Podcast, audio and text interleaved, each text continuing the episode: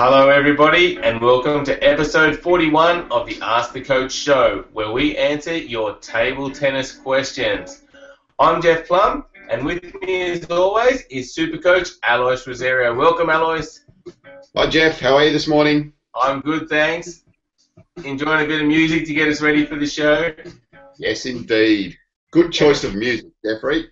I love it. and it's going to be a great show. Um, first up, though, I want to get your response, Alois, to yesterday's question of the day, which was Would Waldner survive in the modern game? Uh, of course he would.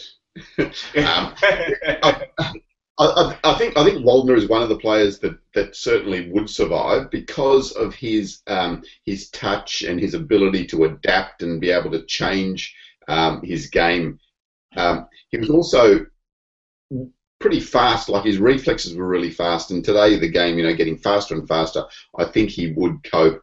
Um, it was interesting. I heard um, I heard couple, some comments from him as well, and you know, he he was talking about how much the game changes every ten years. So he's well aware that the game is moving ahead and the and the levels getting higher and higher. So, you know, maybe his game 10 years ago and the game now um, doesn't doesn't stack up. You know, I think the, the, the level right now is definitely better, but I think he would be able to adapt to the modern game and to be able to to play um, and compete with these guys today. Yeah, well, I think the Chinese used to label him evergreen because he would go through generations of Chinese players and still remain at the top of his game um, and always adapt over his career. And um, yeah, like I think yeah, the game has changed. It's faster. They're a lot closer. They've got that um, amazing backhand side spin return flick now. The top blocks now are not just blocks; they're kind of counter spins. It's it seems really fast these days.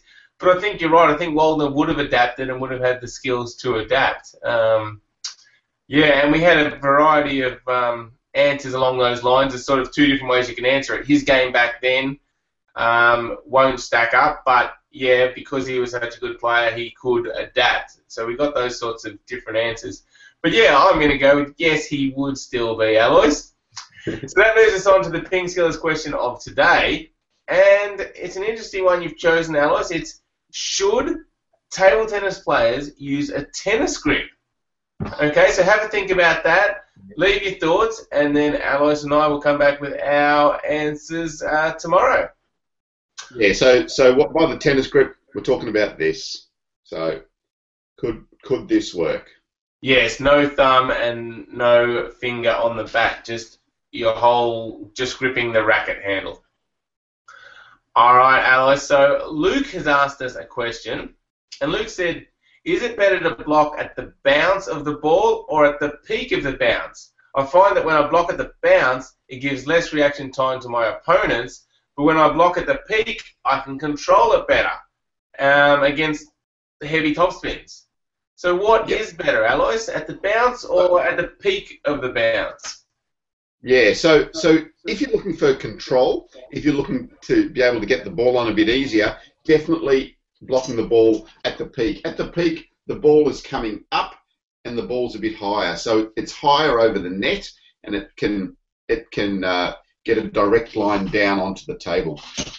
If you take the ball early off the table, it's still very low, so it's actually below the net level or you know just below the net level. So then you need to lift the ball up a little bit and you have to be a lot more accurate. So so certainly letting the ball bounce up to the peak is an easier ball for you, but it does also give your opponent more time as you as you indicated, Luke. So if you can sometimes hit the ball a bit earlier with the block, and you might even just put a little bit of topspin on the block, um, just to give it a bit more safety over the net, then it does cut down the time of your opponent. So uh, first up, take it at the peak as you get more confident, then you can start to experiment with the timing of the block as well. Mm, interesting there, Alois. Now, when you start experimenting with the timing, how is it easy to do? Like I imagine in a rally, the ball's coming pretty fast, and sometimes they'll play the ball deeper on the table, and sometimes they might play it shorter. Are you meant to be constantly moving in and out to change that, or do you have like a general strategy of staying close or staying a little bit further back? How, how do you adjust where you're taking the ball? Yeah, I, I think this has got to start in training. So you, you, you don't just go out in a match situation and start experimenting with blocking uh, late and early. Um, so in the training situation, first up, um, practice blocking uh, at the peak of the bounce, then practice getting in closer and taking the ball earlier off the bounce. So you'd have a fairly consistent feed coming to you. So so someone just top spinning the ball fairly consistently, basically to the same spot um, so that you can adjust and do that. Um, then you can start to uh, open it up a little bit so where they are changing the positioning, sometimes short, sometimes long, and then you can uh, experiment with the with the earlier and the later. So start in the training situation, and then once you feel confident, then you can start to think about using it in a game situation as well. Okay. And so the way to use it in a game is it to sort of reach out further if you want to take it earlier, or do you actually step in closer? Um, ideally, you want to step in. Ideally, you want to keep your bat the same distance from you and just step in closer to the table so you can take the ball earlier. That way, you're going to get better control. I mean, sometimes if you just um, move your arm out, you can uh, do the block as well. But again, ideally, you want to move in with the with the ball and hit the ball a bit earlier. Okay, excellent. All right, great question, Luke. Um, hopefully that helps you out. Let us know if it does. All right, the next question, Alois, is from Nicholas. And Nicholas says, How do you know when you need to calm down? Should you call a timeout when you're ahead, when you're behind, or both? Um, should you call a timeout when you're about to lose a set, or do you wait until the set is finished? Okay, yeah, so a couple of questions there. So, firstly, how do you tell when you need to calm down? Um, it's it's important to start to get in tune with some of the feelings that you get when you are be, uh, becoming anxious, and over time you'll start to recognise those things. Um, some things that might happen, are, uh, and a common one is in your tummy, you start to get a little bit um, what they call butterflies in your stomach. Um, your heart rate will also probably go up, so you you the heart will start beating a bit faster. You might start getting a bit hotter um, and clammier, and you, you you start to sweat a bit more uh, with your hands. You'll also might find that your feet stop, so you you stop moving as well, and you start and you stop uh, being able to get to the ball so easily. Um, you also mightn't be picking up things. So so one um, one indicator for a lot of players is that they might actually just clean miss the ball when it's a when it's a, re, a relatively simple ball, or when they're serving, clean miss the ball, or start mucking up the timing of their serving. So just try to try to get in tune with some of those um, indicators for yourself, and for each person it will be a little bit different. Uh, start to get in touch with some of those indicators, and see if you can uh, start to recognize them as early as possible. Okay, so then um, what do we do? There's a couple of options, or there's lots of options of what you can do. There's some, some skills that you can start to develop, you know, taking a breath, just taking a little bit of time out, um, as far as, you know, walking around the court. And then you talk about, okay, when do you take a time out? Certainly, if you start to feel that you are getting too anxious, um, and it's an important situation in the game, that's probably a great time to take a timeout because if you're not functioning properly, then um, then you need to, to stop, take your take your minute, um, and try to calm yourself down.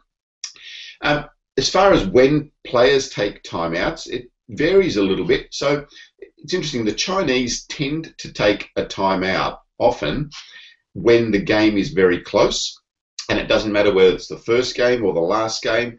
Um, if the game is close, um, you know, it's 10-9, um, and they start to to feel like that, that is the really important point for them, then they will often take a timeout in that situation. Often, if it goes past 10 all, um, and they, they feel like they can close out the game, you know, they might even be 11 10 up, and they feel like they need to close out the game here, um, they'll take a timeout. So, so often the Chinese do that.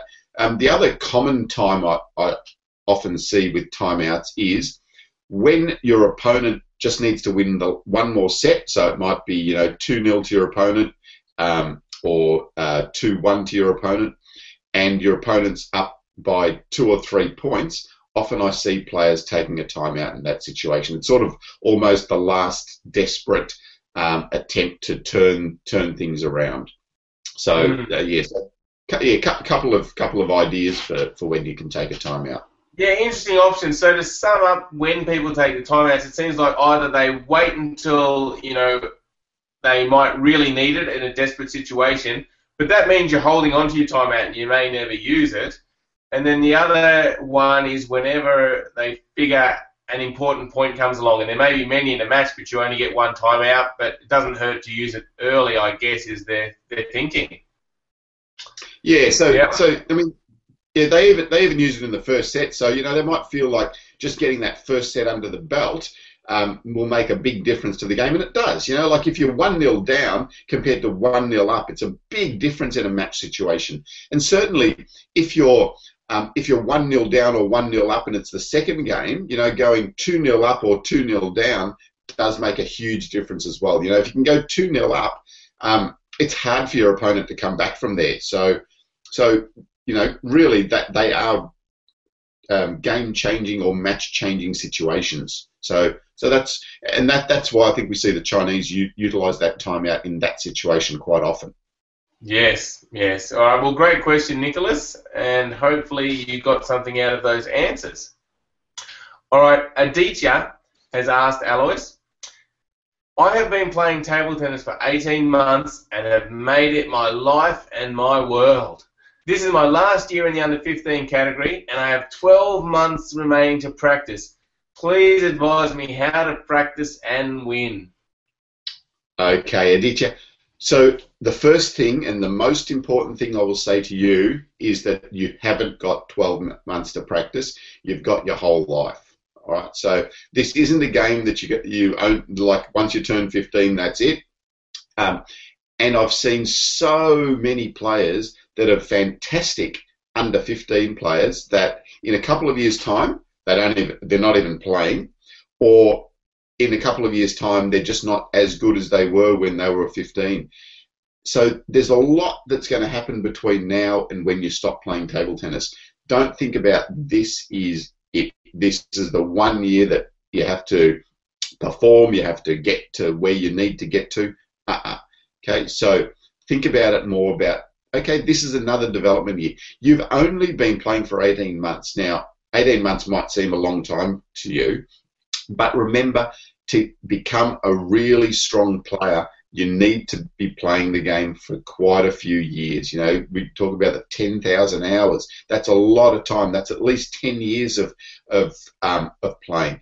But utilize this year. Work hard during this year, but it's only one more year in your whole career. Okay, and at the end of the year, you will have only been playing for two and a half years, and really, that's not very lo- long time.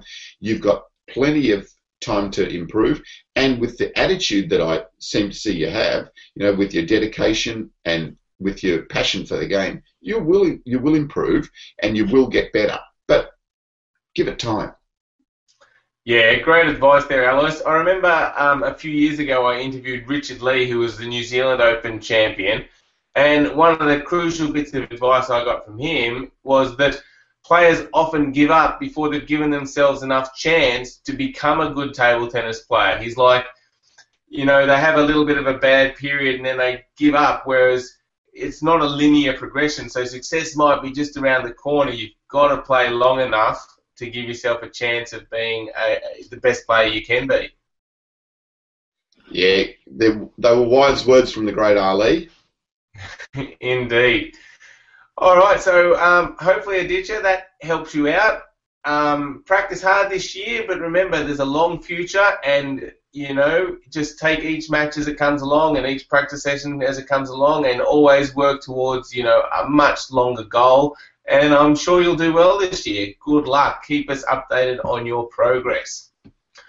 Okay, the next question is from Akash, who says, Our TT hall is small and the table is dead, so when we go to play matches in the bigger hall, we can't manage the strokes, and the speed of the ball seems too fast. When we change from small uh, from a small hall to a big hall, how can we manage this speed and spin? Yeah. Um, so this is a really common thing because um, a lot of training halls are really small, and when you get to a big tournament, you tend to play in a huge hall, you know, basketball stadiums where they put in um, lots and lots of tables. So it's something that we need to start to get used to. Um, give yourself time. That's the that's the biggest thing. Give yourself time to adjust. Don't expect that you'll walk into that um, competition hall and hit the first ball perfectly. It does take a little bit of time to just get used to the surroundings, um, the bigger hall, the different bounce of the table. But if you watch carefully, if you just allow yourself that time, don't try and hit the ball too hard when you first get on the table. Just control the ball well. Um, get as many balls as you can on the table. Um, you'll find that you will start to adjust. And don't panic. Don't don't think. Don't go out there and play for 30 seconds and think, oh, this is all too different, and and the ball's bouncing differently, and I can't play. Allow yourself time. So, which leads me on to another thing. You know, so when you're playing a tournament, make sure you get there early. Be the first one to the hall. Be the first one there to um, to just start to adjust. Okay, everyone will be in your situation, so be there early. Get there and try to have as much of a hit on the tables as you possibly can. Sometimes you can't get much of a hit because it's a big tournament and there's lots of players, but get there as early as you can. Give yourself the best chance to to adjust to the situation. And it's just a matter of allowing yourself a bit of time to do it. Mm, excellent advice, yeah. And I think a lot of people have experienced this. It is common. Um, it does seem different, but like you said, once you once you play for a little while, you do start to get used to it. So yeah, hopefully that helps you out, Akash. Um, get there early, get some practice in, and just do your best and don't panic. All right, great advice as always, Alois. Thanks for answering all those questions. Thank you, Ping Skillers, for watching the show.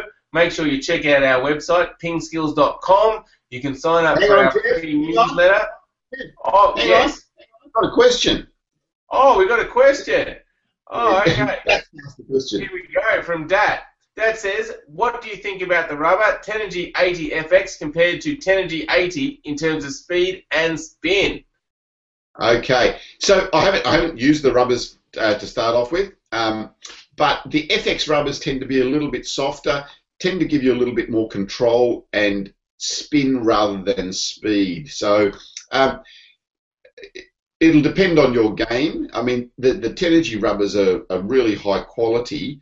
Um, and the 80 is really, really fast. So if you're looking for a little bit, little bit uh, less speed and a little bit more spin, maybe the FX is better for you than the than the Tenergy 80. So um, yeah, we're uh, we're certainly not big equipment experts, but yeah, that's and as I said, I haven't used the Tenergy 80 and FX, but that's that's the general principle behind the FX rubbers.